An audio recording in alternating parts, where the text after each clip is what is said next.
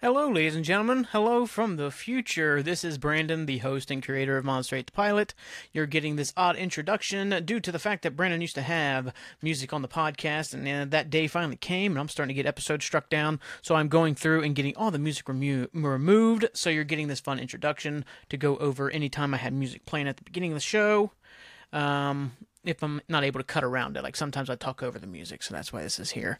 Uh, yeah, so if there are references to songs or I'm seen to be talking about a song, I'm like, hey, I've got these three songs later, you know, look in the description of what they were. They will be cut out. I am working on it. It will take some time. Hopefully, I don't get the ban while working on this stuff because uh, a lot of these episodes are in the archives, and getting them out of the archives takes like 12 hours. But other than that, enjoy the show. Like I said, it's, uh, you know, I kind of fucked up by not knowing uh, but not understanding what I was reading when saying that Spotify Anchor allowed music on the podcast. I misunderstood what that meant. Anyways, yeah, it sucks, but we all get through it together. Enjoy the episode. It's the best episode ever. This is whatever episode this is on, it's the best episode ever. So listen, like, share, subscribe, support all the fun stuff. Thank you. Hello, ladies and gentlemen. Welcome to Whoa. I had effect on. My bad. Welcome to Monster 8 the Pilot, the podcast hosted by me, Brandon. It is going to be the Christmas special Sunday night edition, but it, you know, probably going to get out on Saturday, New Year's or not New Year's, Christmas Eve. Um, yeah, welcome. It's going to be a fun one. We've got three songs of the week. We got a Springsteen song of the week. Oh, I forgot to turn off the music. My bad. I thought I turned it all the way down. My bad. Opening song of the night is Alone on Christmas by Austin Lucas a great singer songwriter, I believe from Indiana originally. Um, yeah, makes good music. That's basically a remake of Alone in Memphis, one of his other songs, which is a great song. Excuse me. Yeah, Alone on Christmas. That's uh, that's gonna be a bit of a theme because uh, some Mother Nature things are is gonna make me alone on Christmas, guys. Sorry, it's sad, sad, but you know what? We deal. We all deal. We all get through. I'd rather you know be alone on this Christmas than miss every other Christmas moving forward because of um, you know the uh, Mother Nature situation we're going through right now. Yeah, so tonight I've got a little bit of sports talk. Uh, Liverpool are back in action this week. Um, I think Portsmouth are in Portsmouth Preston and Tranmere, I think they all play tomorrow. I just double check the schedule. I think Liverpool play. No, no, they'll play Boxing Day. They'll play Tuesday or Monday. Oh man, what else do I have planned tonight? I learned a new word, and it's the greatest word I have ever heard my entire life. And I am so excited to go over it with you guys. I think uh, some of you may have learned it this week as well. Um, I got some cool stuff in my life. I'm going go over some stuff we watched. I, I watched a pretty cool movie this week uh, with Jake. I went down and visited him. Watched a cool movie. I think I went down on Sunday night, last Sunday. Um, I watched a cool little documentary on Netflix. I thought was pretty interesting, and I think I've got some fun stuff to talk about from the fallout of that. Um, yeah, but what else is going on, guys? What's going on out there in the world? Are you ready for Christmas? Because I am not. It's uh, two days out. Uh, the bomb cyclone uh, knocked it uh, knocked me out from going down to Portsmouth this weekend. I swear, what's going on? Like every time I talk to you guys about going down to Portsmouth, I somehow have to miss it. I get sick, or something else comes up, or something like that, where I'm like, hey, I didn't get to go down. And now for Christmas, don't get to go down because this damn bomb cyclone. I didn't even know that was a thing. My buddy said bomb cyclone. I'm like, you made that up. You made that up. And uh, turns out, no, he has not. He did not make that up. And from that, I was reading up on it, and I found the greatest word I have ever read in my entire life. It's a real word. It's called bombogenesis. Bombogenesis, that's the act of like a uh, pressure immediately dropping in a bomb cyclone situation. Bombogenesis happens. That sounds like a jam band from the early 90s, man. Like a nice jam band. Like, you know, they opened on the west stage of 94 Woodstock. Bombogenesis. You know? I'd be in that band. I'd play a little bass on that. I'd slap it a bass on that shit, man. I'd have a good time doing it too. Bombogenesis. you know, unleashed hell on us last night, didn't it? Like it was chaos this morning, man. My upstairs neighbor's door fell off his hinges. It was frozen shut. Open it and the thing just fell off the hinges. Luckily, it was like an easy fix. Like man, that could have been disastrous because how cold it is. I had to go to freaking work today. What a joke that was, man. drinks. Um, yeah, just like oh my god, dude, roads were just covered in ice, like, and it wasn't getting any better. It's just gonna be in the negatives, like, man, I don't know. It was wild. Like I went outside. I didn't. Of course, you know, in the summer, I always see my winter gloves everywhere. Like you know, I'm like, oh man, there, the, there those are. I don't need those right now. And today, you know, I walk outside. I'm like, yeah, I need my gloves. I have no idea where they're at. Can't find them anywhere. I'm like, I hate everything so much. like every, like during the summer, I see it all the time. I see them everywhere. They're in my way all the time. Then in the winter when I need them, I have no idea where they're at. So I had to go. I went and found some old like soccer um, socks, like some old footy socks that I got way back in the day when I took uh, soccer class in college, which was just show up and you pass.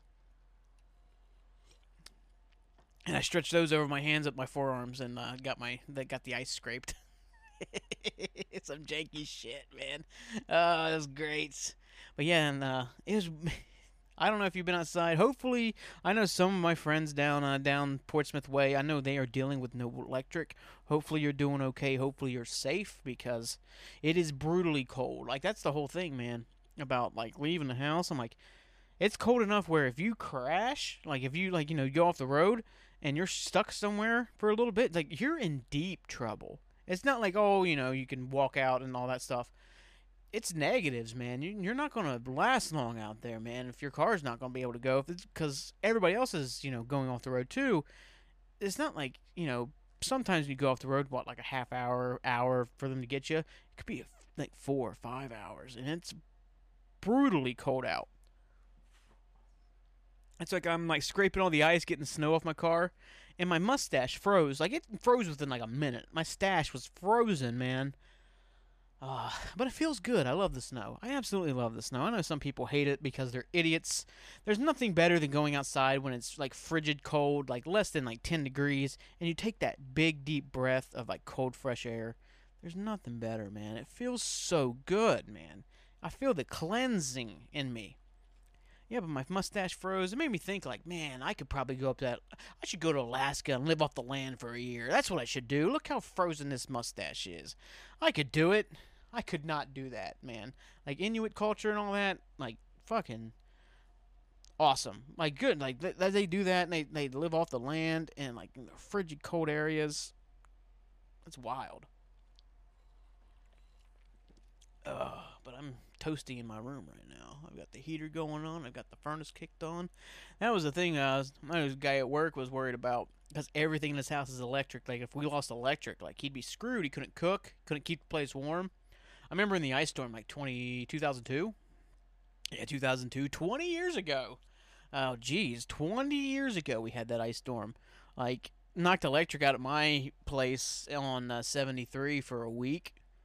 And uh, we literally boarded up, like, parts of the house to keep, like, certain sections warm.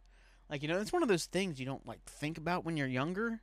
Like, when you're in trouble and stuff like that. Like, I'm not talking like, you know, oh, you did something wrong, you're in trouble. I'm talking like, you know, we're kind of uh, we're in a sticky situation. You don't like really get it until like you look back on it now. It's like, man, we're if we didn't do that, like we may have died in our sleep because we were so cold or something. I don't know.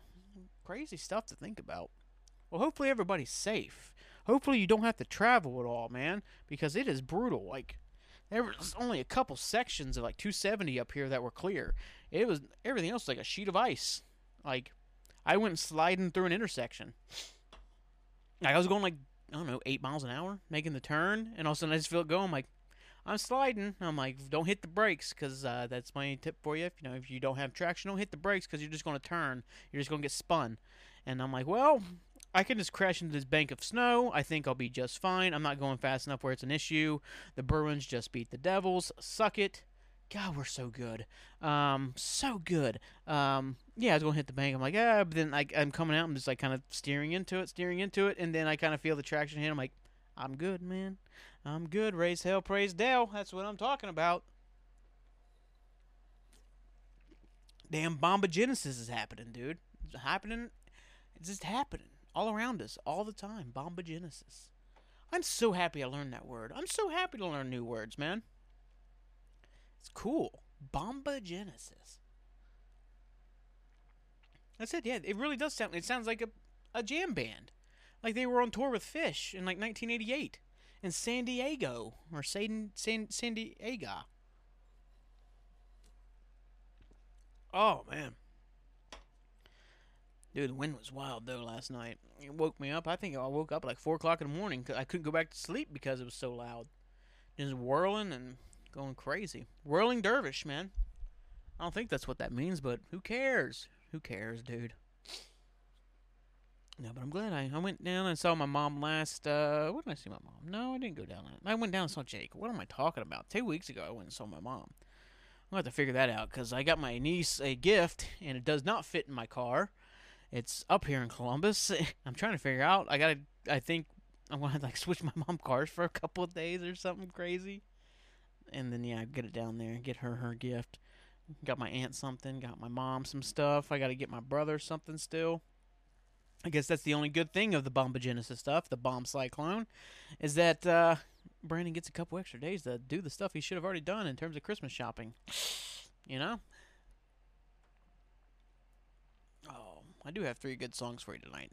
Kind of all similar songs, uh, similar veins. I don't know. Two bands you've heard a lot of, and one artist that I've really gotten into a lot lately, who's uh, been on the radar for a long time. I've known a few of his songs; they've been great, and I've been listening to him so much more. And he's one of those guys, kind of like a Leonard Cohen type. Not not in terms of like their style or anything like that, but like the older they get, the better their music becomes. Like they they just have some weird like inherent knowledge as they get older that this comes through their music that is so relatable and kind of you understand them so much more. Leonard Cohen made great music too, and the guy I'm talking about, I'll talk about later, is uh, you know, he makes some good shit too, man. Ugh. Should we jump into the Springsteen song of the week and do some sports talk? Let's jump into the Springsteen song of the week.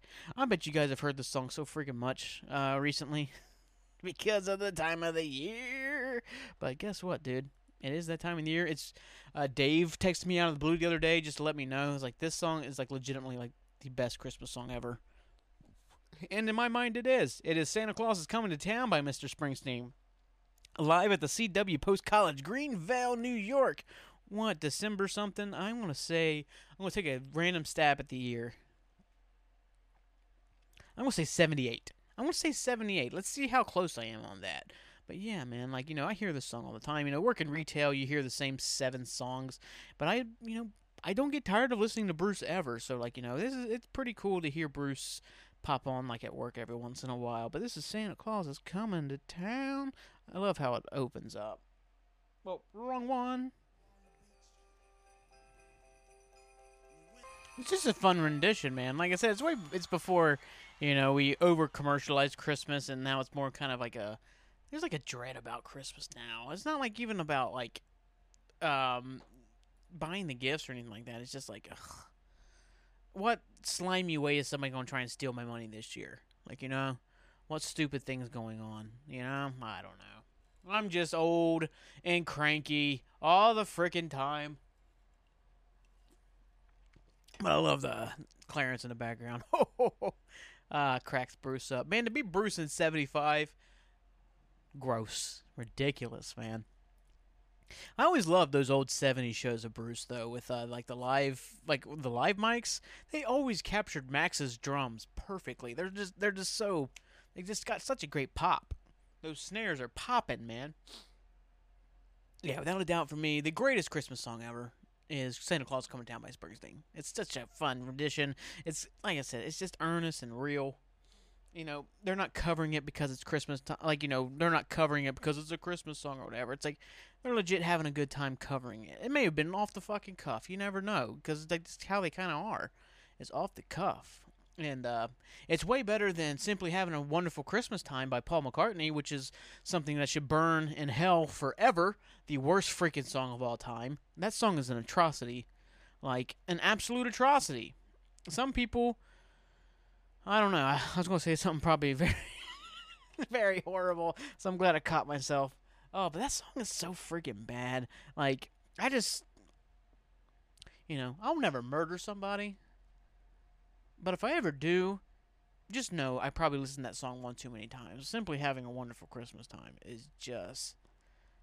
Oh my god, it's infuriatingly bad. Because, you know, at the same time, the Beatles only had like one great song, Let It Be, you know? So, I mean, I. I don't know. I don't get it. Whatever, dudes. Oh man.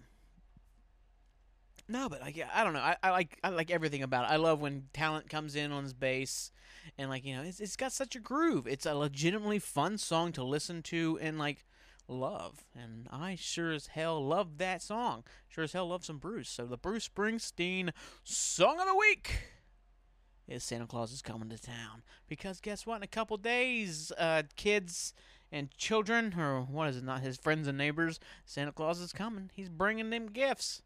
He's making his list and he's checking it twice. You know? I'm trying to think. I think I was like 11 when my mom told me the truth about Santa Claus, which I figured it out by then. But you know, I think that's when they officially, like, you know, that's the point. He's like, hey, you know, if they never tell me, I guess I never know for sure, unless I catch them in the act or something. But yeah, that was when they officially said, oh, hey, this ain't real. Hopefully, kids aren't listening. I'm sorry. If you believe in Santa Claus, he is real. He is 100% real.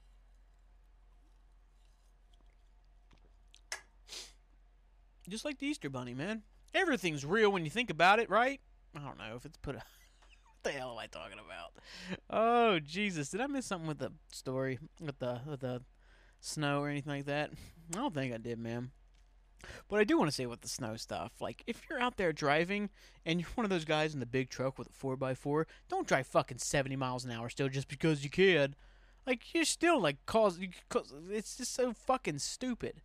You know what I mean? Also, when you're on a three lane highway, don't drive down the middle lane because like eh, there's just too many things that can go wrong, especially in these conditions we got right now.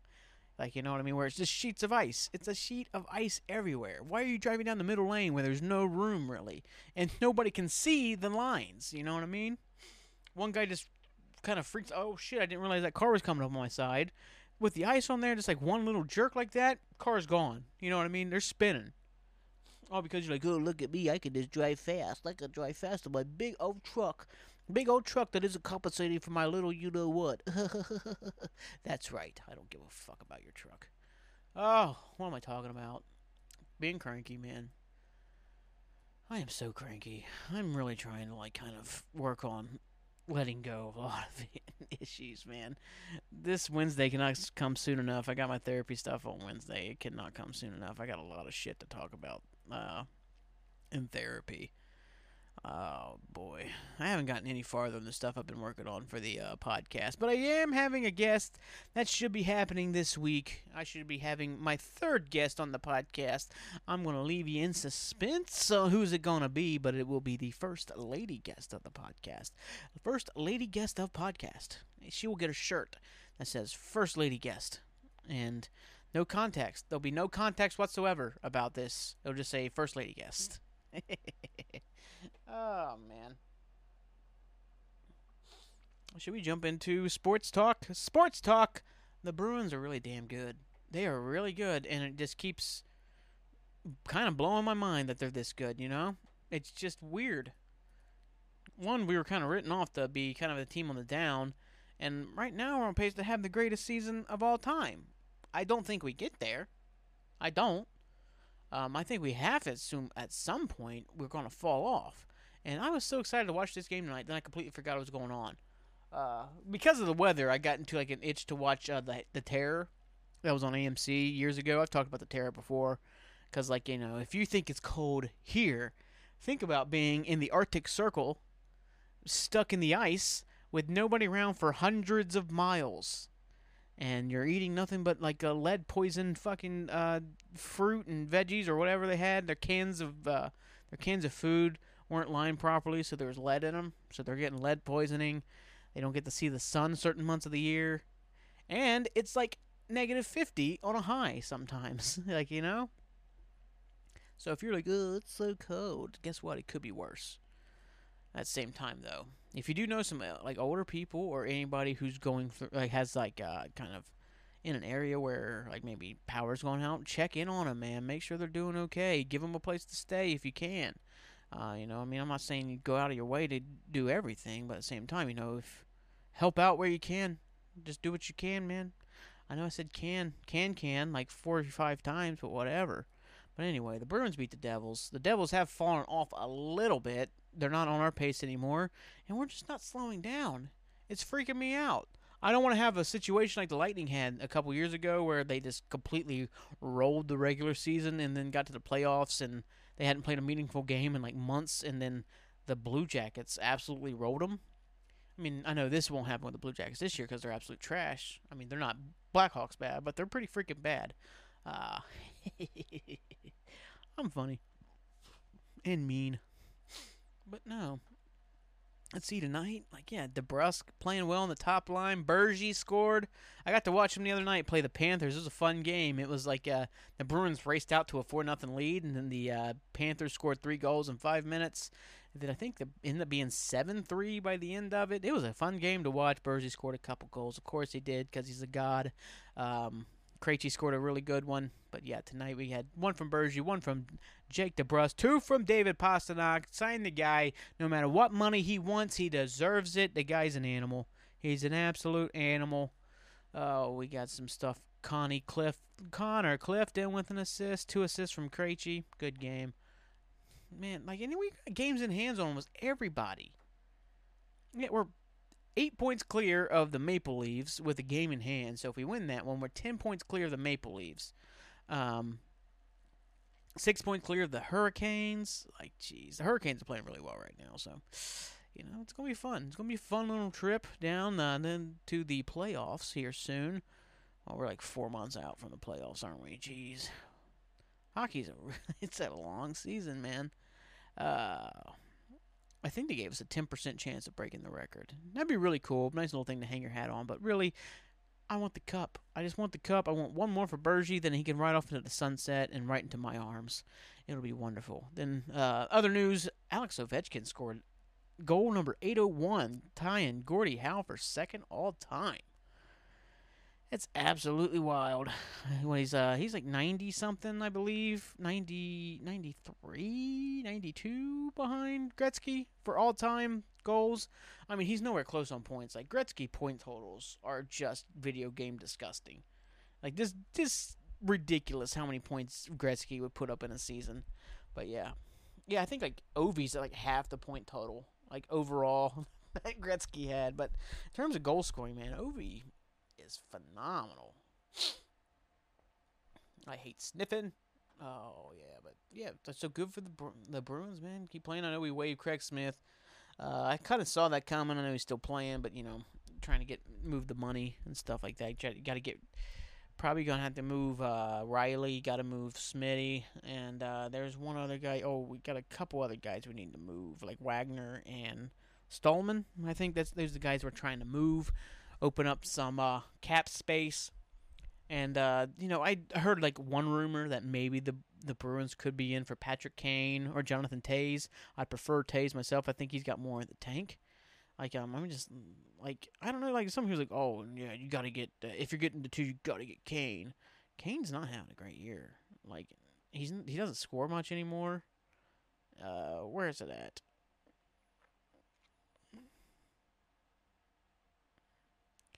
Are they both hurt? There he's Patrick Kane. Where Jonathan Toews? There he is. Yeah, Toews got 17 points on the year. Like, you know, he's 34, but he's also a captain. The guy's raised the cup a couple times. Three times, man. Three times a charm, right? Yeah, they did three. yeah, so I don't know. I, I, I think he's got more in the tank, and I think he'd accept that role maybe lower down. Kane still moves the puck pretty well. I mean, he's got 22 points, so I guess he's outscoring uh, Toews, but, you know, 18 points, but four goals. Could be the guy who lines up um, on the right behind Pasta on the second line or third line. Ooh, third line of Kane, Taylor Hall, and Charlie Coyle. That'd be pretty gross. Oh man. Ooh. You know, I don't know. But at the same time, I don't know. I don't know if we go after any one of them. They still have pretty big cap uh, cap hits, so we'd have to have uh, Chicago take some money back. But I don't know. It's still pretty early. At the same time, when you're playing as well the Bruins have, do you really want to mess up the chemistry and bring in somebody, bring in a big personality like that? But the same, I think that's why I think Toews or Kane, I think it would work just because they know their job. They know the job that they need to do. They're coming in to win a cup, and they're not. Yeah, they're not here to shake the boat. They're not here to get a huge contract at the end.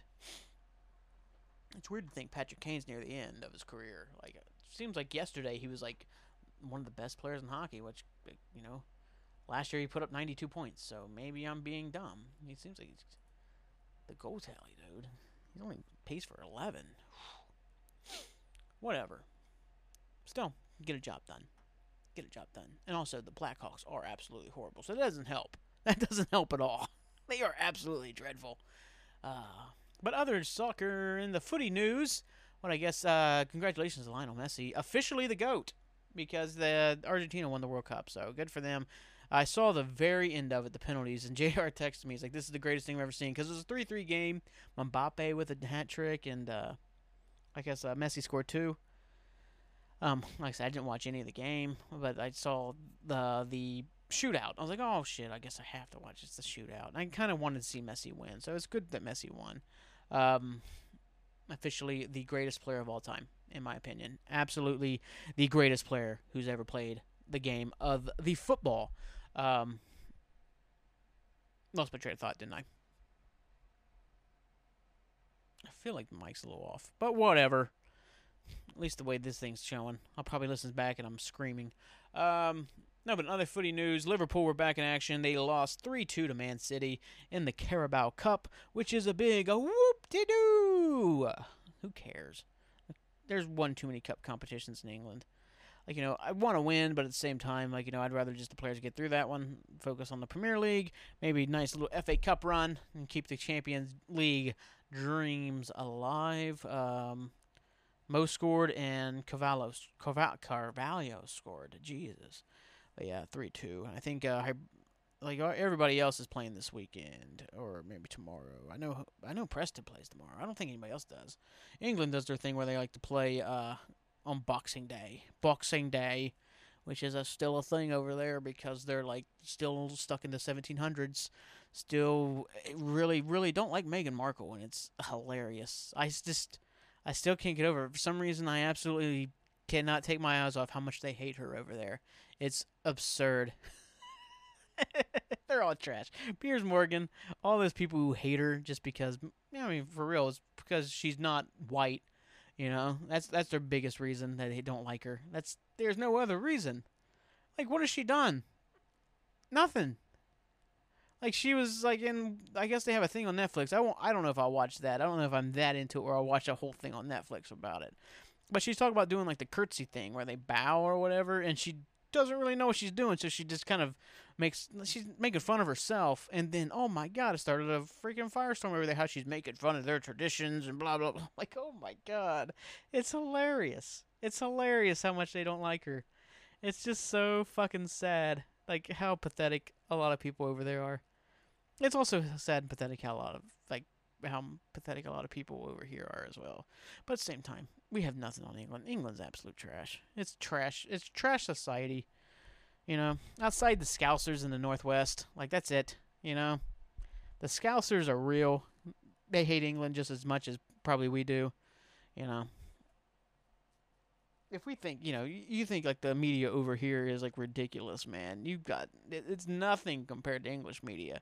The paparazzi, like I think they, if I'm thinking correctly, they basically post where you live at, like you know, and it's not illegal. Like you're like it's supposed to be like a record thing where you're supposed to be known where you live. So like celebrities over there get robbed all the fucking time because people know exactly where they live. And then they find out, like you know, I know Sadio Mane living in Liverpool, he got robbed like three times because they knew he was out of town. It's stupid, stupid. England, this is England, man. The dumbest empire ever. The only thing, like you know, you know what I mean? It's it's dumb. It's dumb. Yeah. Then they, like I said, they focus, they get so outraged over everything. Like uh, when what was her name? Alex Morgan. Yeah, Alex Morgan. She scored a goal, uh, U.S. versus England game, and she celebrated by sipping tea. Like you know, she's doing like a little fake sipping tea thing uh, which you know is just a reference to English people drinking tea, which uh, I think it was Piers Morgan, who is a piece of human trash, uh, said it was a declaration of war because she's referencing the Boston Tea Party, and it's like, what the hell are you talking about? You fucking lunatic!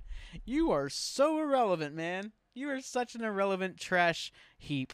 Like, geez, nobody's gonna fucking miss you when you're gone, man. Your family will celebrate. They will celebrate when you are gone, you trash. Oh man, leave Meghan alone.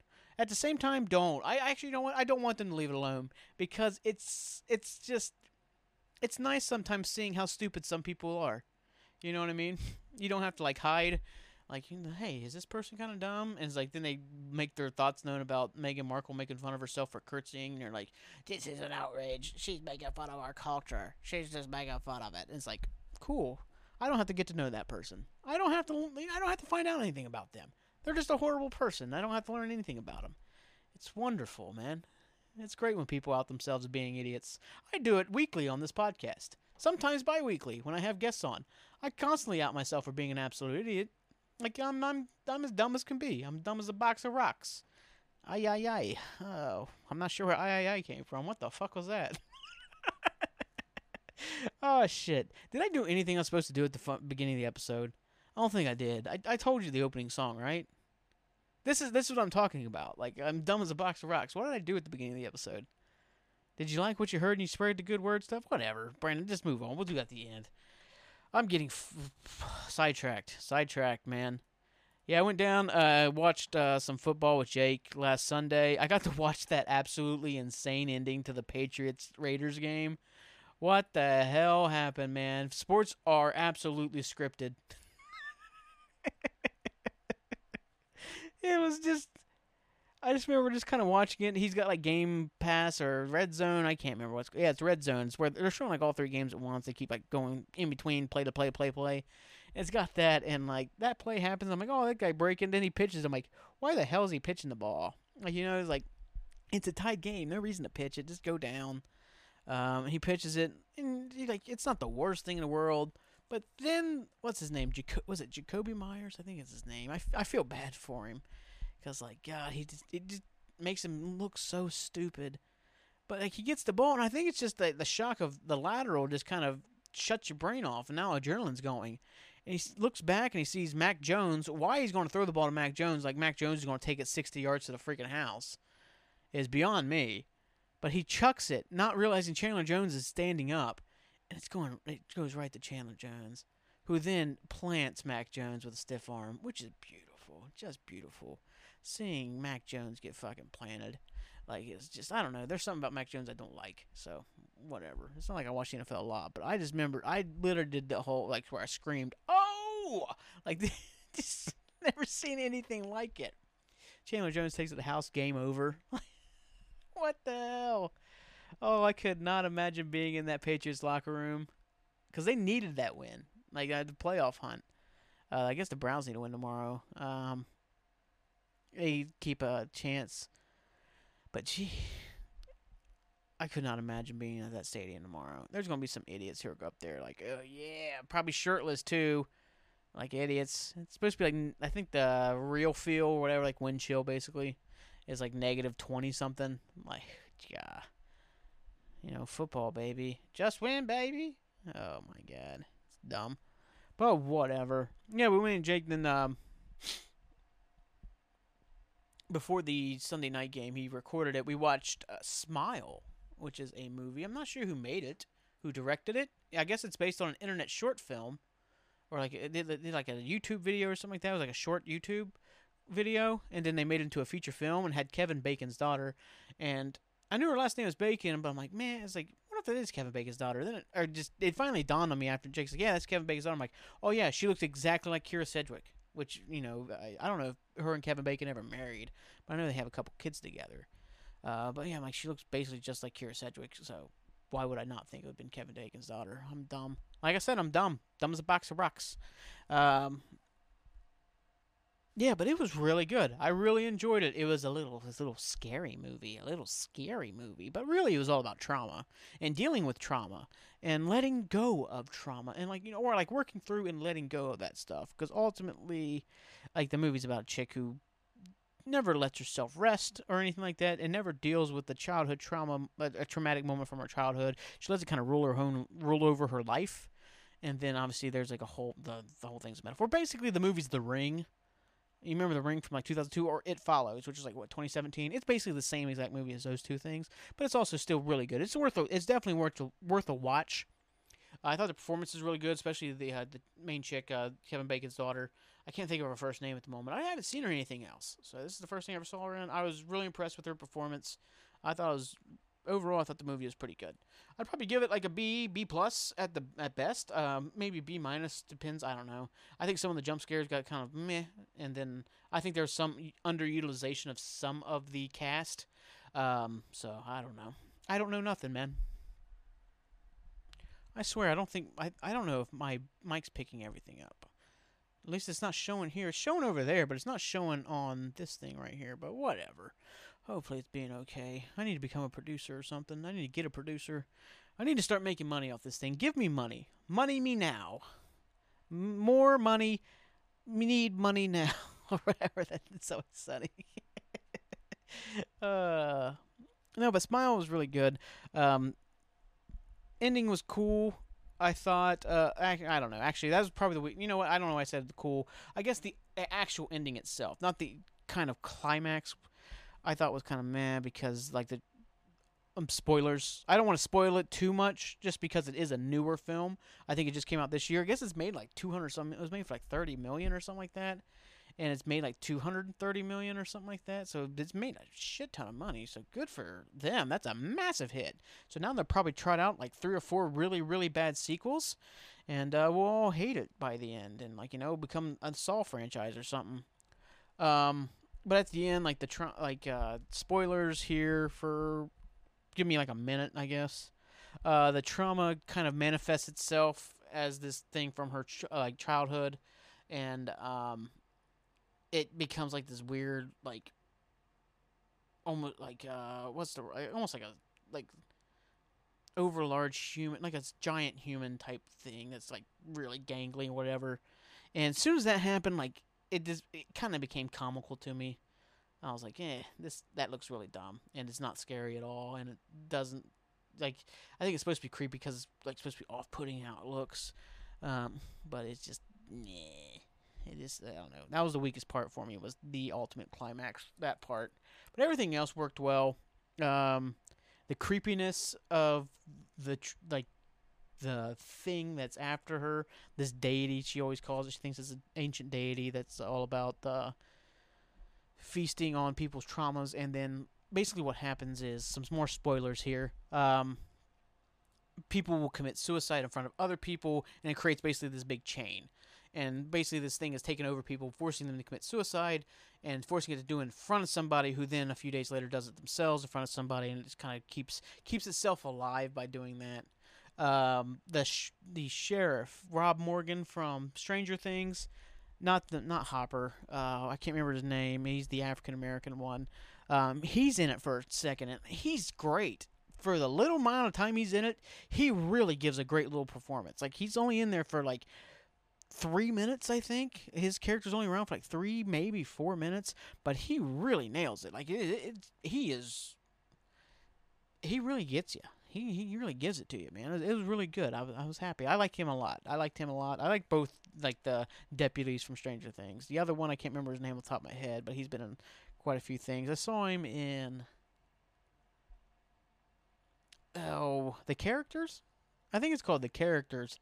I've been watching some t- old Tim Robinson stuff like Detroiters, and then his episode on the characters. I think that's what it was called on Netflix, where they gave a whole bunch of up and coming comedians or sketch writers like one episode of like this show, and a lot of them are missed. But Tim Robinson is outstanding. But he's in the sketch where they're called the Pointer Brothers, and they just they're supposed to be motivational like speakers or whatever. But literally, all they do is come out and they just point at people. They're just pointing at people, and then they're like getting in arguments while still pointing at people. it's, it's so it's just so off the wall odd, and it's just beautiful, beautiful. Like I said, Tim Robinson is a genius. I love it. Oh man.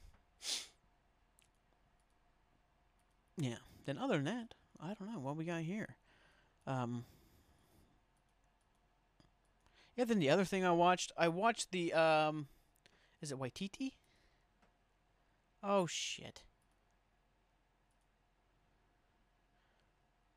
Whakaari, uh, the White Island uh, eruption that happened in 2019. There's a Netflix doc on it now, and I completely missed that happening in real time. I don't remember any of this happening happened in 2019. Uh, this tour guy, this tour group, um, which always happens on White Island. It's an active volcano that you can walk right up to.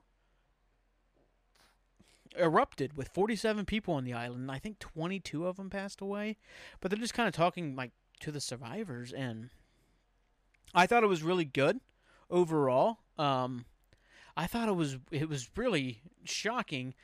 Well, one, I was dumb. Like I said, being dumb as a box of rocks, I couldn't figure out how 22 people died. If it's blowing up, why can't you just you know get away or whatever like that? And then like it like it took me like 10 seconds, and I'm like pyroclastic flow. It's like the most brutal thing in the world. Like in our existence, pyroclastic flow is like one of the most deadly things. Like you know, it's just these really intense burning gases that are just frying you alive. Like I'm surprised anybody survived. And they showed some of the scars that some people have, and oh man, it was brutal. Like the one kid, um, all you see, you, you see like just a little bit of scars on his face, and um, he's a teenager. May he might be early twenties now. Um, he lost his mom, his dad, and his sister. And they never found his sister's body, which is just it's very that's that's just heartbreaking. But then it showed him like, and Jesus, I have no idea how he survived. Like, literally, the only thing that didn't look burnt was his like head, and there was like couple marks. Like everything, his whole body, like his legs, his torso, just looked like grafted onto him as he's working his way through it. And he's worked his way through it. So good for fucking him, man. Good for him. Keep going, kid. Cause yeah, like that was just brutal.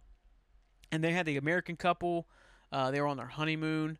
I thought it was really neat. Um, he he like the only mark on his arm that is not like scarred and burned is the place where she was holding his wrist while the whole thing was happening and like her right hand doesn't work very well. She can't make a fist, or maybe her left hand. Whatever hand she was holding his wrist with works like can she can work that hand because like you know just how all the nerves just getting completely shredded through pyroclastic flow and all these surgeries they have to go through. They went through like 17 surgeries or something like that. It also made me like man, it made me what really made me sad about the whole thing was um, the American girl was talking. Uh, they kind of showed her like uh, after it was like a year and a half later, or something like that. She's like doing makeup, and she's talking about how hard it is and how people are always staring at her, and she feel like she's being judged because of the scars she has. Like her hands are really scarred. She has scars on her neck and her face, and how hard it is. And like, man, I hate that somebody feels that way. I hate that she feels like she's an outsider because of this stuff. To me, she looks fucking awesome. She looks great. Like scars are like I don't know, like scars make us so unique to who we are as individuals. Like all I see is I that just fascinates me. Like seeing that from her, I'm like, you've been some through some shit. You are a better person because of it, man. Like I don't know. I felt so bad her talk about like how she just feels judged or she just you know I don't know how much different culturally because there's an Australian girl who is like the exact opposite. She just owns like all of her scars and her burns and all that stuff like that. I don't know if it's an American versus Australian or not Australian New Zealand thing.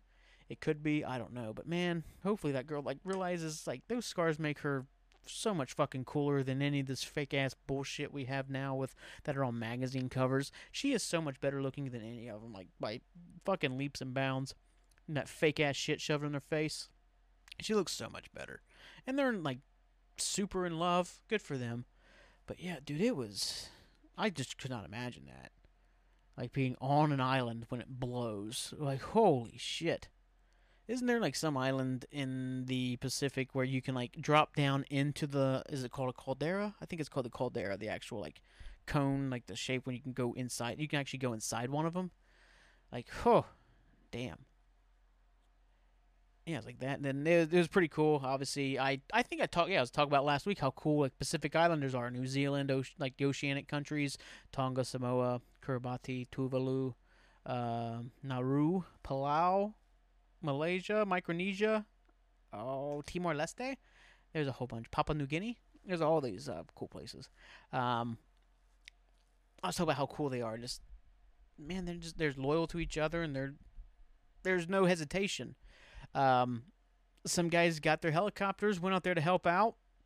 One guy was in his plane, said, "Yeah, I can come out and kind of direct traffic for you." And He does that because the government says, "Oh yeah, we can't make it out there." So they're like, "Well, fuck, we're going to do it by ourselves." So they end up loading up like eleven people onto their helicopters, like they're just makeshift helicopters, and they're flying in. And they're like, "Oh, you got to go to the airport." And they're like, "No, we're not going to the airport. We're going straight to the hospital. These people don't have time for us to go to the airport and switch this out. We're coming straight to you. Deal with it, man." So hell yeah, dude, it was it was really cool. Like they just did what they had to do, and that's ultimately, man. Hopefully, anytime we get into some situation like that, we all do what we have to do. That's what we, you know. We don't want to miss the opportunity to truly make a difference in somebody's life, just by being too scared to do it. You know. I don't know how I would do that. Like, uh, there was, so I don't know.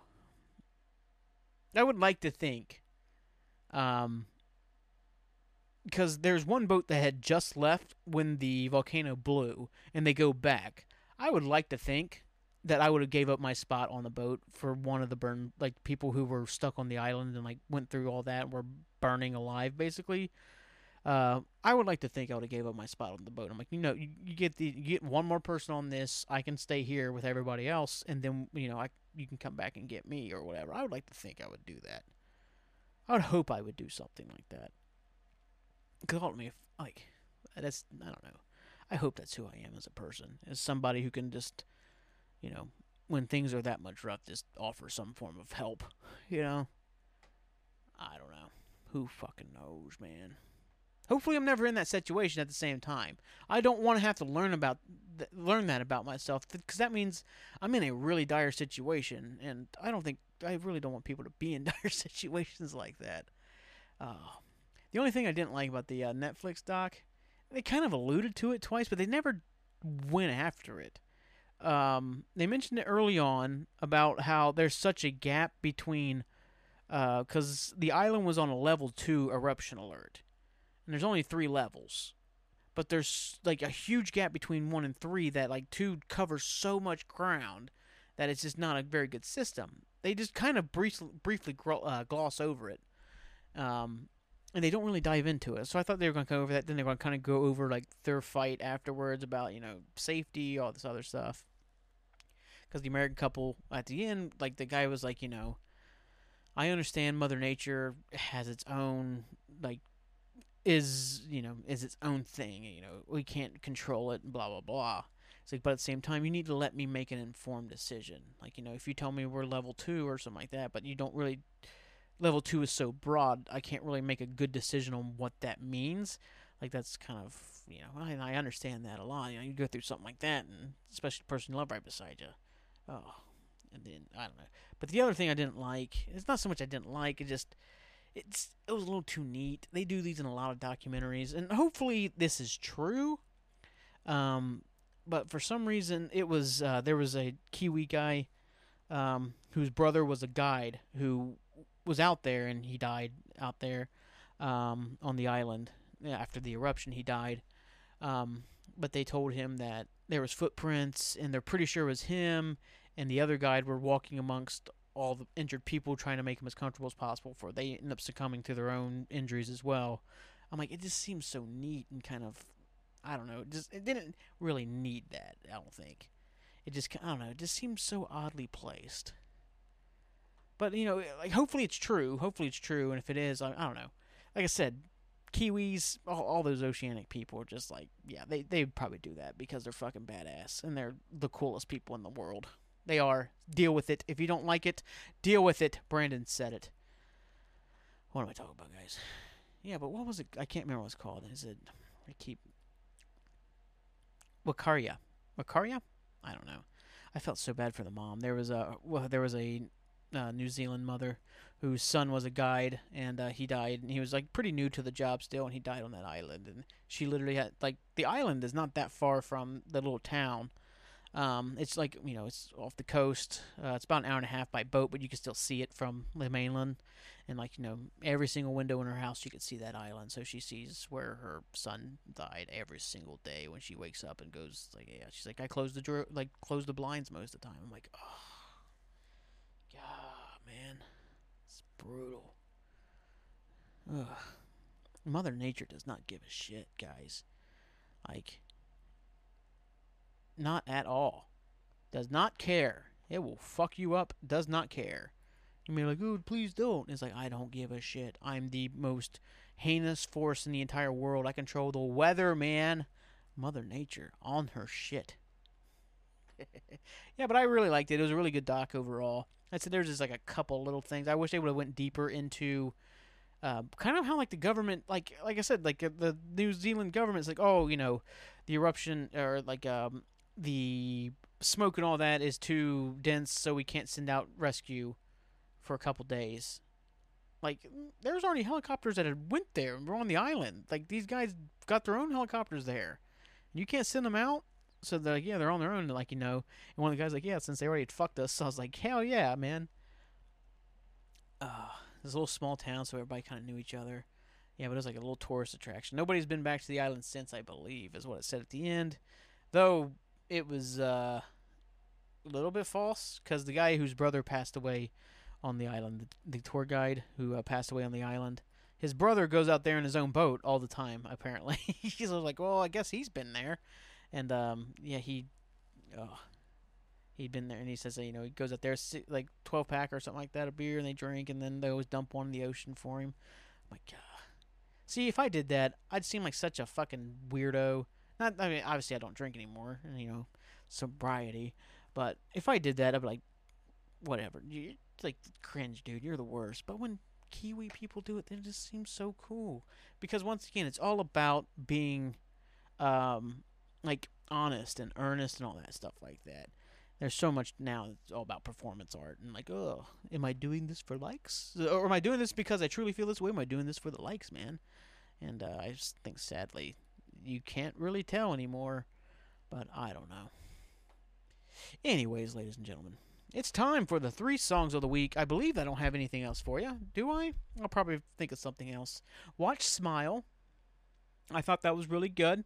Um, and watch that Netflix doc. I'm gonna. Wa- I think after I get done here, I'm gonna watch Glass Onion. I'll probably talk about that next week. Um, and then yeah, Wednesday I'm gonna have a guest on the show. It's gonna be so fun. It's gonna be great.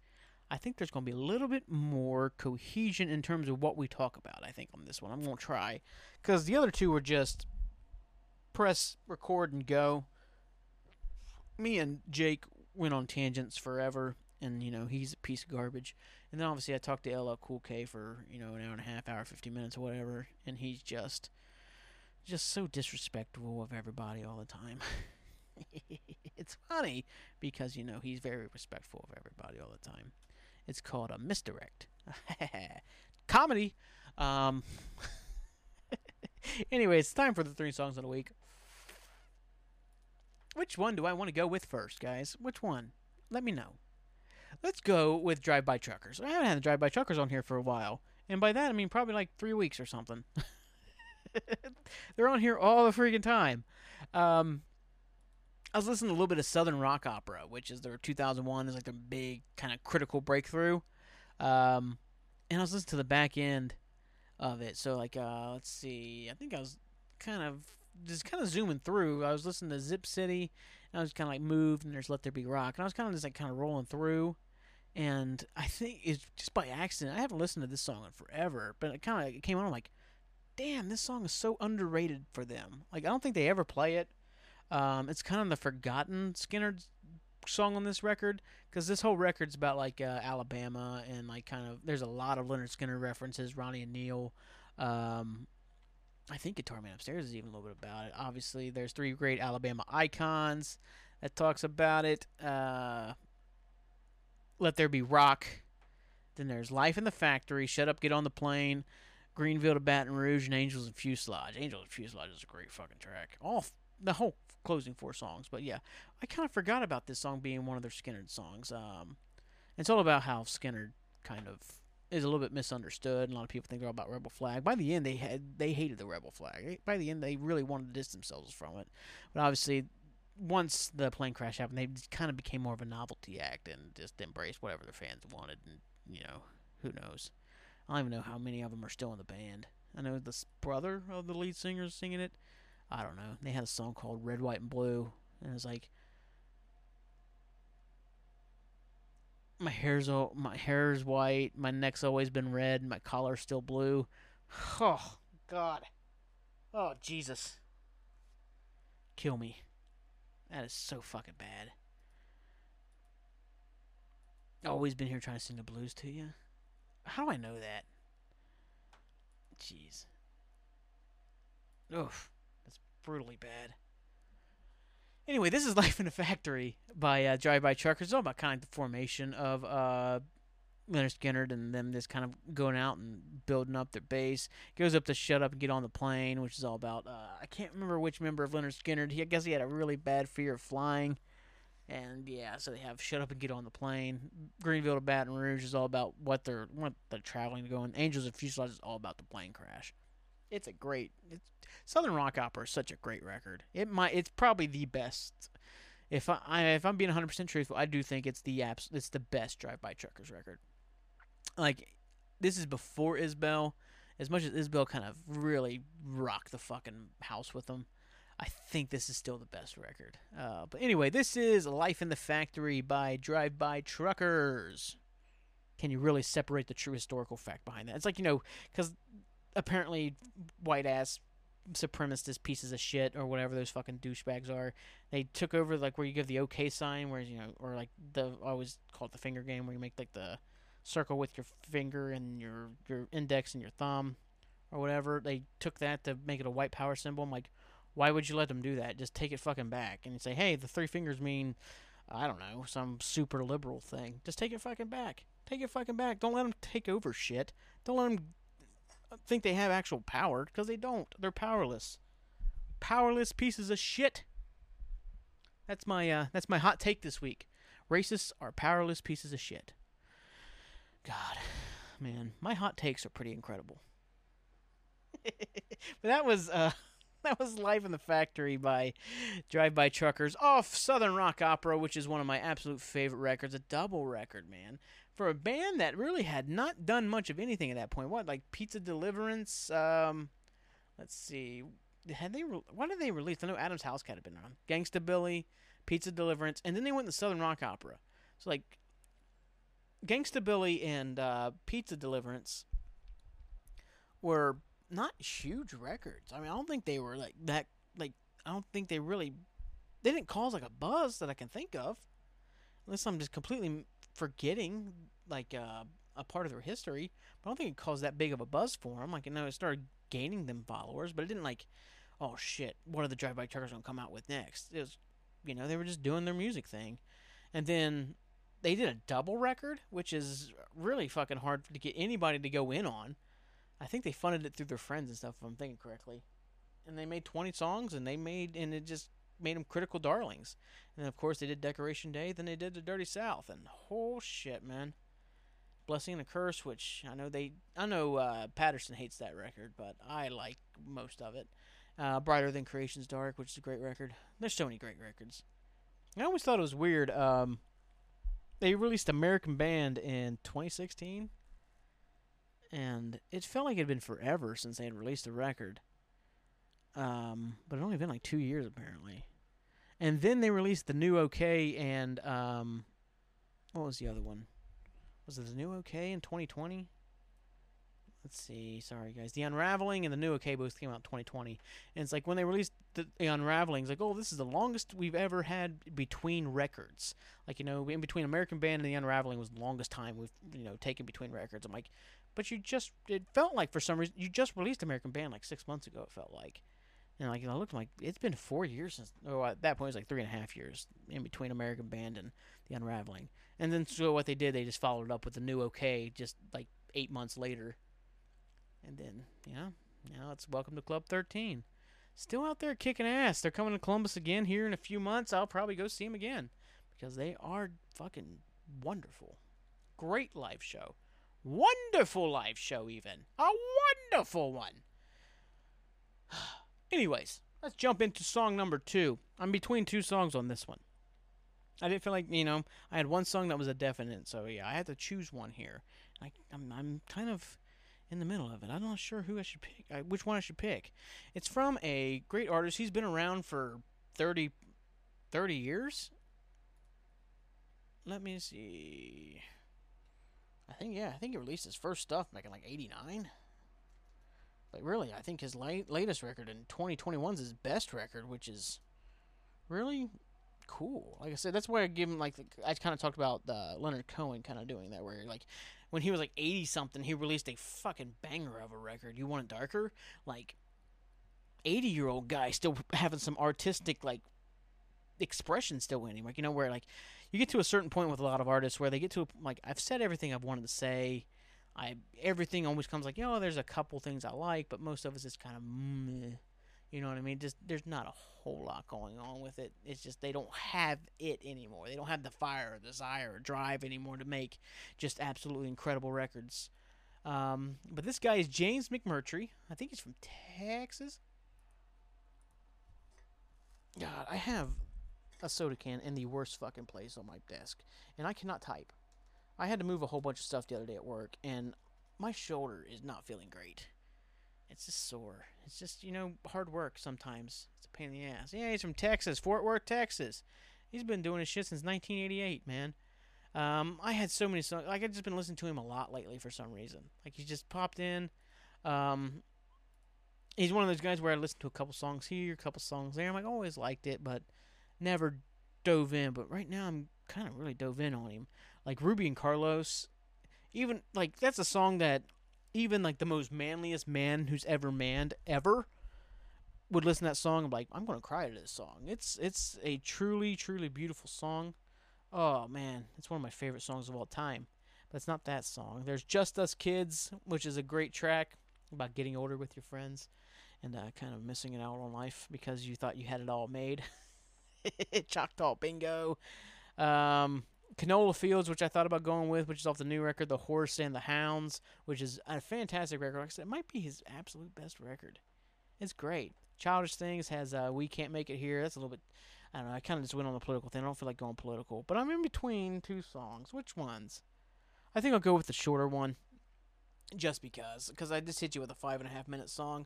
So let's go with the shorter one. As much as No More Buffalo is a great indication of, like, kind of the loss uh, the lost idea of America in a way. Like you know, America's always been this idea of like this land of freedom and land of like opportunity, or not land of opportunity, like this wild, wonderful land. You know what I mean? No more Buffalo is all about how you know it's being taken over by corporate interests and farmland and like you know there's no more buffalo no blue skies or open road like all these things that we were kind of told as kids like you know drive out west you have it's just everywhere you know america and like that identity of america has faded away and now there's no more buffalo and uh i don't know it's it's a great song it's 7 minutes 20 seconds long i don't want to keep you there too long but this song is if i don't bleed uh, from the new record, the the horses and the hound. This is a song that I think Mr. McMurtry he might be able to see the future and see Brandon in about 20 years if Brandon makes it 20 years and um, he's like yeah this is I'm going to write this song about his life where he's at in 20 years because it's pretty much spot on for me but this is if it don't bleed by Mr. James McMurtry other songwriters just look at him in awe, but like maybe to like the layperson, even me, like maybe I don't understand what makes him so great. But I've started to kind of see him like, man, he really does know how to turn a great phrase. Um, and like what's what I think I love the most about the horses and the hounds, I, it feels a little bit more not like not poignant. That's the wrong word. I guess it's like a little bit more to the point in a way. Like a lot of his songs, not they beat around the bush is the wrong word. Like they're long. You know what I mean? They're like seven minute songs, like where he's really getting to the descriptions and like to me, I love it. I love a lot of that stuff. But man, like this one is just kind of bam, like kind of straight at you. You get it? it? I don't know. It's good stuff. But I love so many lines in this song. Like I said, looking like me, man. Like, you know, I never had a fear, never had a doubt. If I had a lick of sense, I'd have figured that out pretty fast. I wasn't smarter than the average kid. Somebody might have noticed, but I never did. yeah. Learning that now. I'm, I'm pretty much bang average there, pals. oh man, burned a lot of bridges and I dropped a lot of balls. It's a wonder I can never it's a wonder I can ever go back to any place I've been. Yep, I've talked about that with you guys, haven't I? I've talked about how you know I've I had trouble forgiving myself for certain things, and I feel like I've uh, kind of ruined a few things along the way, and it's a wonder that anybody ever even lets me back around because I've probably done it to everybody. Everybody in my life's probably got a little bit, of the, little bit of the brunt of the Brandon. Woo! That's a lot. That's a turn of a phrase there, Brandon. I'm a songwriter, songwriter. What the hell? Oh. Hmm. Then I like the little Jesus lines too. I'm near enough to Jesus as I ever want to get. That's kind of pretty much up my alley as a lapsed Catholic seeking salvation ain't part of my general plan. You know, I'm just going to keep living my life. I'm going to keep living my life, and I'm just going to keep uh, doing the things I think are right. You know, so save your prayers for yourself and raise my glass to your health. You know, I don't mind if you don't look like me. I think I just got done talking about how I hate racism and all that fun stuff, which, you know, I'm just so brave for standing on that hill. You know, I don't mind if you don't look like me. I really don't. Like, dude, if you're a good person, you're a good person. Doesn't matter what fucking you look like. You're just a good person. Just be a good person. It's not fucking hard. Just try. That's all you gotta do is try a little harder. Breathe a little deeper. You know? I could share my bread and wine and I come from another time. It don't matter all that much if it don't bleed. And it don't bleed, man. Oh, I think every great songwriter's got a great song about bleeding or blood or something like that. Like you know, there's such a power in that type of in that type of verse or like songwriting. Like not like a cliche. I guess it'd be kind of like a cliche, like blood and bleed and stuff like that. There's such a power in that notion of like bleeding for somebody or blood or just like you know blood packs, all that stuff. Like that stuff that kind of immediately comes to your mind when you hear the word. Um, so I, I you know, I, am a sucker for songs that use that type of phrase. If I don't bleed, or you know, blood loss by Horrible Crows, which I didn't do Horrible Crows song this week for first time in a little bit, right? Did I do one last week? I don't fucking remember. I don't remember anything. Ah, actually, I remember everything. I named 230, no, 242 baseball Hall of Famers the other day. 242. Stupid. Why do I remember that? Arky Vaughan? Do you remember Arky Vaughan? No, you don't. You don't. Bullet Rogan, Bob Lemon. I think some people remember Bob Lemon. Um, that was a good one. Jack Evers, John McGinnity, Enos Slaughter, Turkey Stearnes, Kiki Cuyler. You remember those fuckers? I do. Why? I never saw them play. Most of them have been dead way before I was born. But I remember Turkey Stearnes for some reason. Nap LaJoie. Lauren always tries to make me say it the right way, which is LaJoie. Nah, it's LaJoie. Nap LaJoie. oh, George Sisler, Willie Keeler, Pop Lloyd. Cool Papa Bell. Man, that's that's one. I don't know why I'm getting on this weird Hall of Fame track right now, but baseball used to have the greatest nicknames. They did. Cool Papa Bell. What a fucking name that is, man. You know what I mean? Hammerin' Hank Aaron was great. Joltin' Joe DiMaggio. Shit. Shit. It's beautiful. The Say Hey Kid. Now it's just like, hey, take the first letter of their first name and the first uh, syllable of their last name and just bump them together, and there's their nickname. It's great, isn't it? Nah, it's trash. A Rod ruined nicknames. He fucking ruined them. He also kind of ruined the game a little bit by being a shit. Um, or what's the other one? It's just putting a Y at the end of their name, which is a more of a hockey thing, but now baseball's starting to do it all the time. You know, they just say, "Hey, Monty, Monty." I hate being called Monty. You fucking idiots. Whatever. Anyway, I like to let's get back to uh, "If It Don't Bleed" by James McMurtry real quick. Uh, I like that second verse. I, do I have it in front of me? Oh yeah. Now it's all I can do just to get out of bed. There's more in the mirror than there is up ahead. Nice. That's a fucking great line about getting older and stuff like that. Yeah, more in the mirror than there is up ahead. Kind of understanding that and being at peace with that is a, uh, it's a that's a that's a huge part of life is understanding that you know at a certain point not, not so much understanding your mortality but understanding that it's closer like i don't know i guess like it's closer to where you are now than you know your youth or whatever.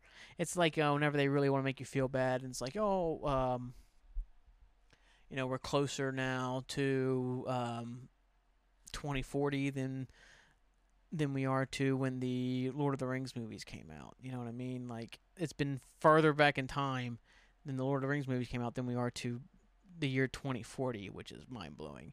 I remember my buddy Ronnie, that piece of garbage, Ronnie uh, once did that. I can't remember what year it was. Like, oh, we're closer to year 2030 than we are to 1998, or, or like Blink 182's Enema of the State coming out. I'm like, oh my god, old Enema of the State. Yep, that's a record. Uh, if it don't bleed, man. Anyways, great song by Mr. McMurtry. I think it's a great song, very catchy song. Um, like I said, you can understand why he's a songwriter. Songwriter. He turns some great phrases in there that like it's it rewards you on like if like I talk about that with John Moreland. He's another guy. A lot of guys people consider a songwriter songwriter where you go back and you pick up like lines you just didn't quite catch that first time, or it just kind of you don't I don't know if you take it in the context of the other lines around it, and it kind of adds a different meaning to it every single time. And I think McMurtry has that same type of power in his songwriting. I'm really glad I'm getting into him much more. Like uh, he's got some absolute great tracks. Like uh, where's another one in here? There's another one in here. No, Canola Fields is pretty wonderful. Just Us Kids is a really fun track. Decent Man's great. Like uh, all of his stuff's good. Like that uh, we can't make it here uh, off childish things like he kind of does kind he doesn't eviscerate, but he kind of really I don't know. It's it he definitely I identify a lot with the way he feels. You know, he basically tells the CEO to go, you know, work for minimum wage and see how far he can get. And he's like, "You won't make it here anymore." you goddamn right.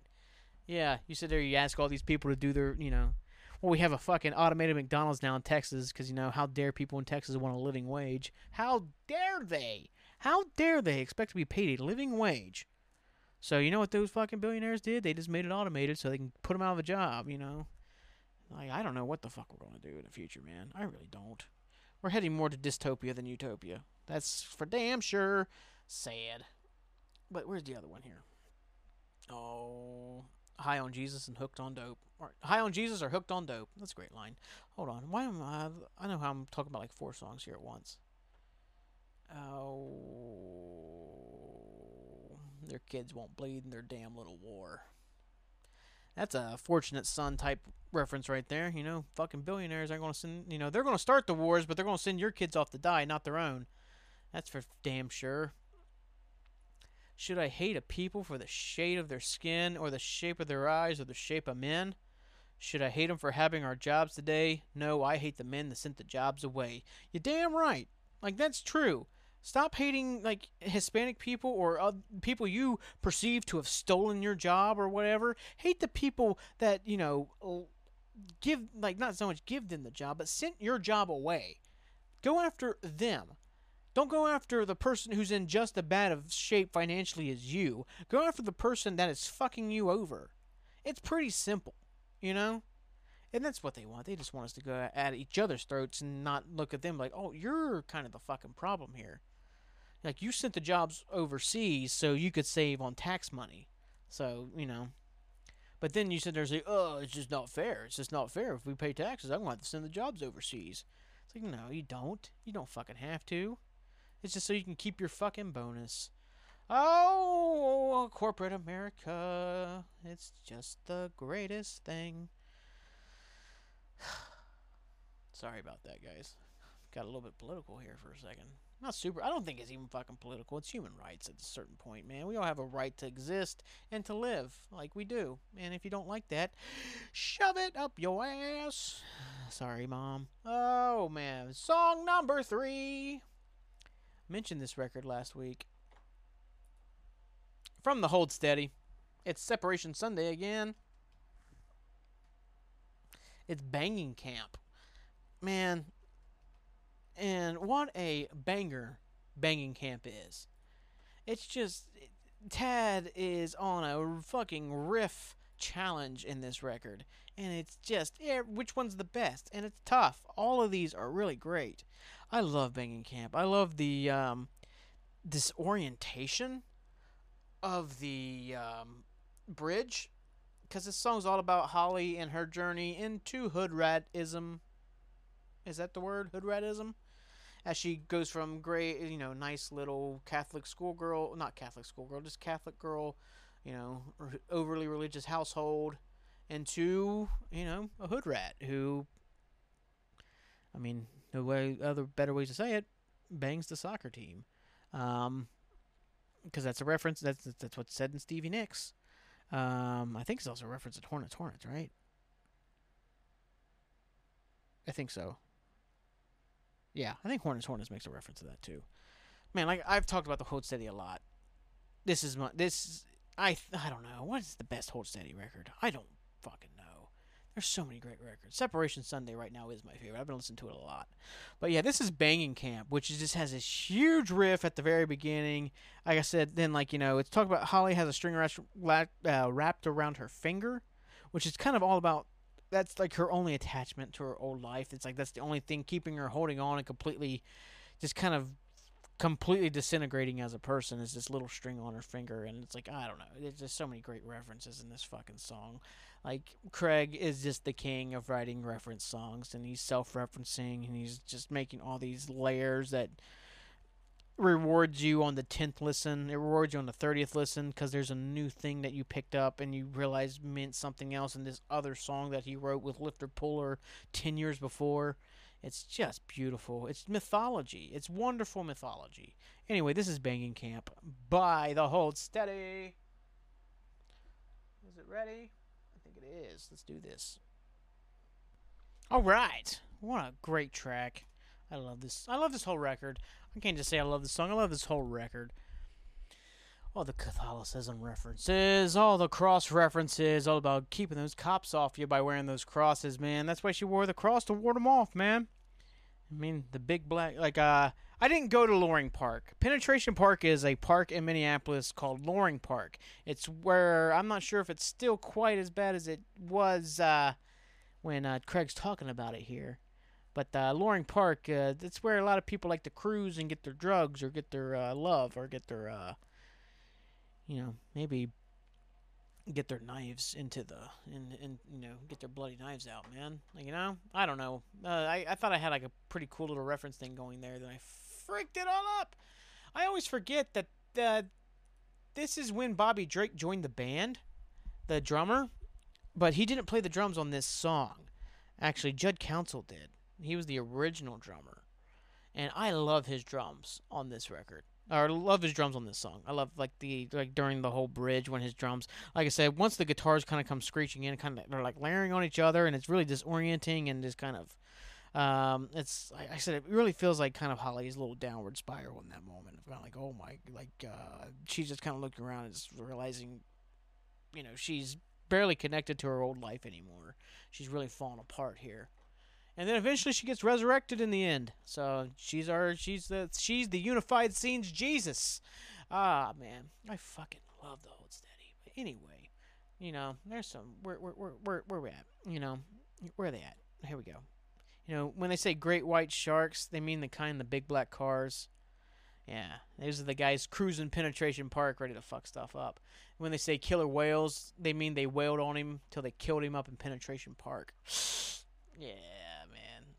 And then like I I love when he come they come out. Uh, that there's a line in here about going wading to the water with me and like it's like this kind of double layer of uh, baptism, which is obviously very important in Catholicism and Christianity, but it's also about a guy who is about to get with Holly and he's not a good guy.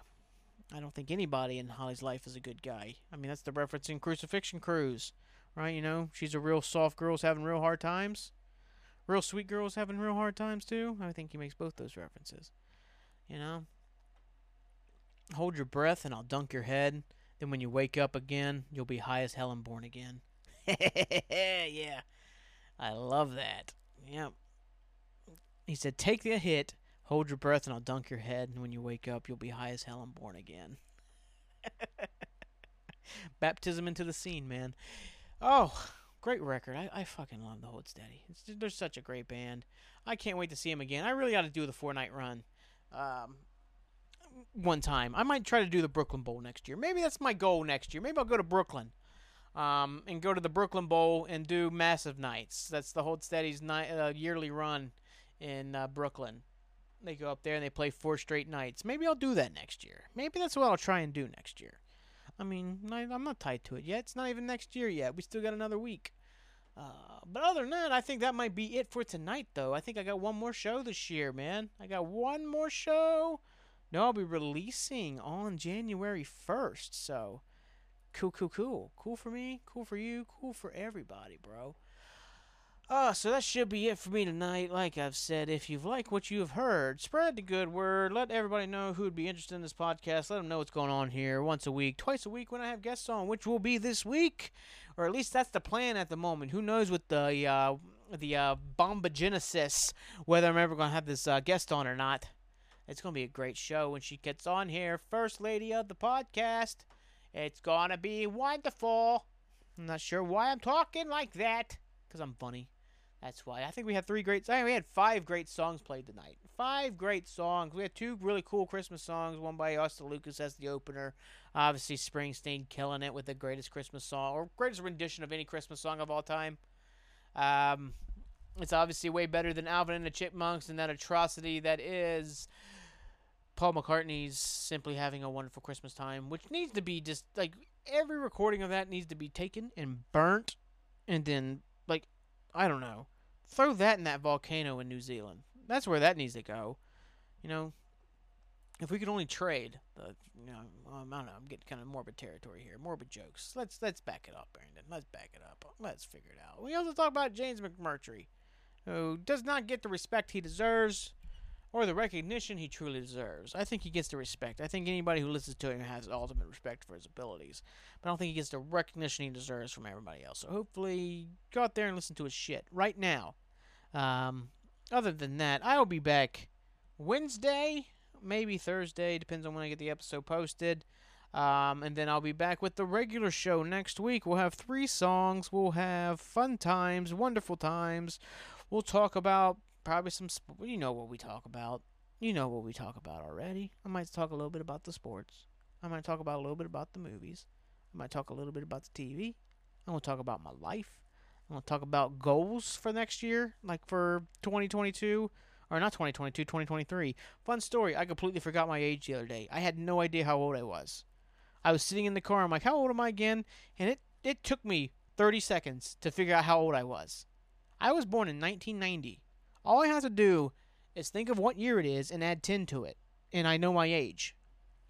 It took me 30 seconds to figure that out the other day. Falling apart, man. Falling apart on a night train to Memphis. You know what I mean? I don't know whether I don't think that's an actual reference to anything. I think I just said it. So who cares? I'm funny. I'm weird.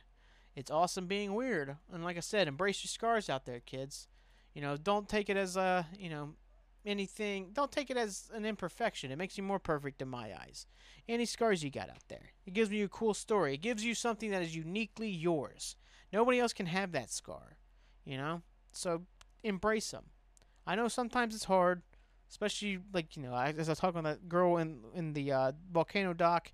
I know it's very difficult because like you know it's it's a lot of burns all over your body and like you know never truly going to be the same. But at the same time, man, you went through something. Let's see, what forty-seven people went through it, and what twenty-five made it out. How many people get to say they survived that? You did. Good for fucking you. You're an incredible person for doing that. You fucking made it through. Hell yeah. And you know, me, I'd have been done. I'd have like, oh yeah, I'd have seen that thing go up. I'm like, yep, this is the end. And I probably just would have laid down, like put my hands over my head or something like that, then just roasted. I don't know. You like I said, embrace your scars. Don't view them as imperfections. Like I said, they're they're they're the things that make you you, man. Like my scars, I've got like fucking forty of them. I've got so many freaking scars on me. It's ridiculous.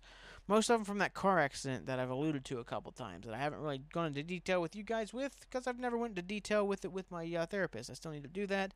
That was not on the agenda for Wednesday, so we'll get there eventually. Maybe I'll do like a whole thing on the anniversary, which is March. Who knows? Whatever, man. We're at the end of the show, aren't we? We should be. We had a long show tonight. God damn. Merry Christmas. Happy holidays. If, it, you know, I don't mean Merry Christmas or, you know, it's not a warm Christmas when I say, you know, oh, I'm sorry. You know, I, I don't mean to declare war on Christmas by saying Happy Holidays. But at the same time, you know, I have Jewish friends. I have friends who uh, celebrate Kwanzaa. I have friends who don't celebrate anything. So, you know, Merry Christmas, Happy Hanukkah, Happy Kwanzaa, and, you know, happy holidays. You know how much easier it is to say happy holidays when you have this many friends? And by that I mean I have like six friends. I have six friends, guys. Six. I count them. Six friends. Um, what the hell am I talking about? We really are there, aren't we? Falling apart. Here we go. I'm gonna watch Glass Onion. I'll talk about that next week. Um, I think I might watch since I'm stuck here. I might watch all three Lord of the Rings on Christmas. Me and my sister talked about doing that a couple years ago. My mom was not as enthused about the idea as we were. But, you know, what does she know? What does she know? It's only the greatest thing ever created. It's the true moment of humanity is the creation of Lord of the Rings, the, for the original trilogy. That's the true creation. That's the true pinnacle of human success. So, whatever. Anyways, like I said, I'll be back next week. Uh, enjoy the rest of your holiday. If you're off work right now, awesome. Enjoy it. Be safe. Like I said, uh, check in on anybody you know that, uh, you know, just check in on them. Just, you don't even need to know anything. Just check in on them right now. It's brutally cold out there. Every time I walk out of this room and, like, say my furnace goes off because it hits degrees, I can feel it, you know. Hopefully your doors aren't falling off the stuff. Um, hopefully your car is safe. Hopefully you're not going nowhere. You have no reason to go nowhere. You know, if your family doesn't like that, just tell them straight up, hey, I'd rather be at next the next ten Christmases than not be at this than be at this one or try to go to this one and die. You know, be yeah, look, give them the gravity of the situation. Did I say that right? Yeah, I'd rather be at the next ten Christmases than try to go to this one and die. You know what I mean? So yeah, don't risk it if you don't need to. You know. Ultimately, it's just a pagan holiday. Brandon's being a douchebag. Surprise! Uh, anyways, guys. oh, what an end to the show this is. Chaos theory, man. Um, yeah, I don't know. We'll figure it out. We'll figure it all out. Uh, anyways, like I said, have a great rest of your holiday. Um, if you want to be on the show, let me know. If you have questions, if you have answers, let me know. Uh, like what you heard, spread the good word. Like, share, subscribe, support. If you want to give money to the show, you can. I really don't want you to. I really don't want you to give me money. Because, you know, unless I decide to quit my job and want to make this my full time gig, you know, then you can pay me. Um, yeah, I think the I, I I figured out we can ask questions now with my post stuff on Anchor and uh, answer that if you want to. I think this week's going to be how long would Brandon survive in Alaska if he tried to live off the land? over under five and a half days. That's the over under. I think I'd be eaten by a polar bear on day three. I think that's what would happen. I think I would not understand I'm being hunted by a polar bear, and day three I'm done because polar bears may look really cute and cuddly and awesome, but they're gonna fuck you up. They're the mother nature of bears, you know. Or actually, that's panda bears, where they're like, "Oh, it's cute and cuddly. Oh, it's just a beautiful day outside." It's like, "Oh yeah, there's a fucking volcano. Suck it." That's uh, oh my god, Brandon, in the damn show. What are we doing? oh man, whatever. I'll talk panda bears next week. Uh, have a great rest of your holiday. Uh, see you later. Peace out, Girl Scout. If you need anything, just let me know. Check in on your friends. It's still a tough time of year for a lot of people. And, uh, yeah. Peace. Or whatever.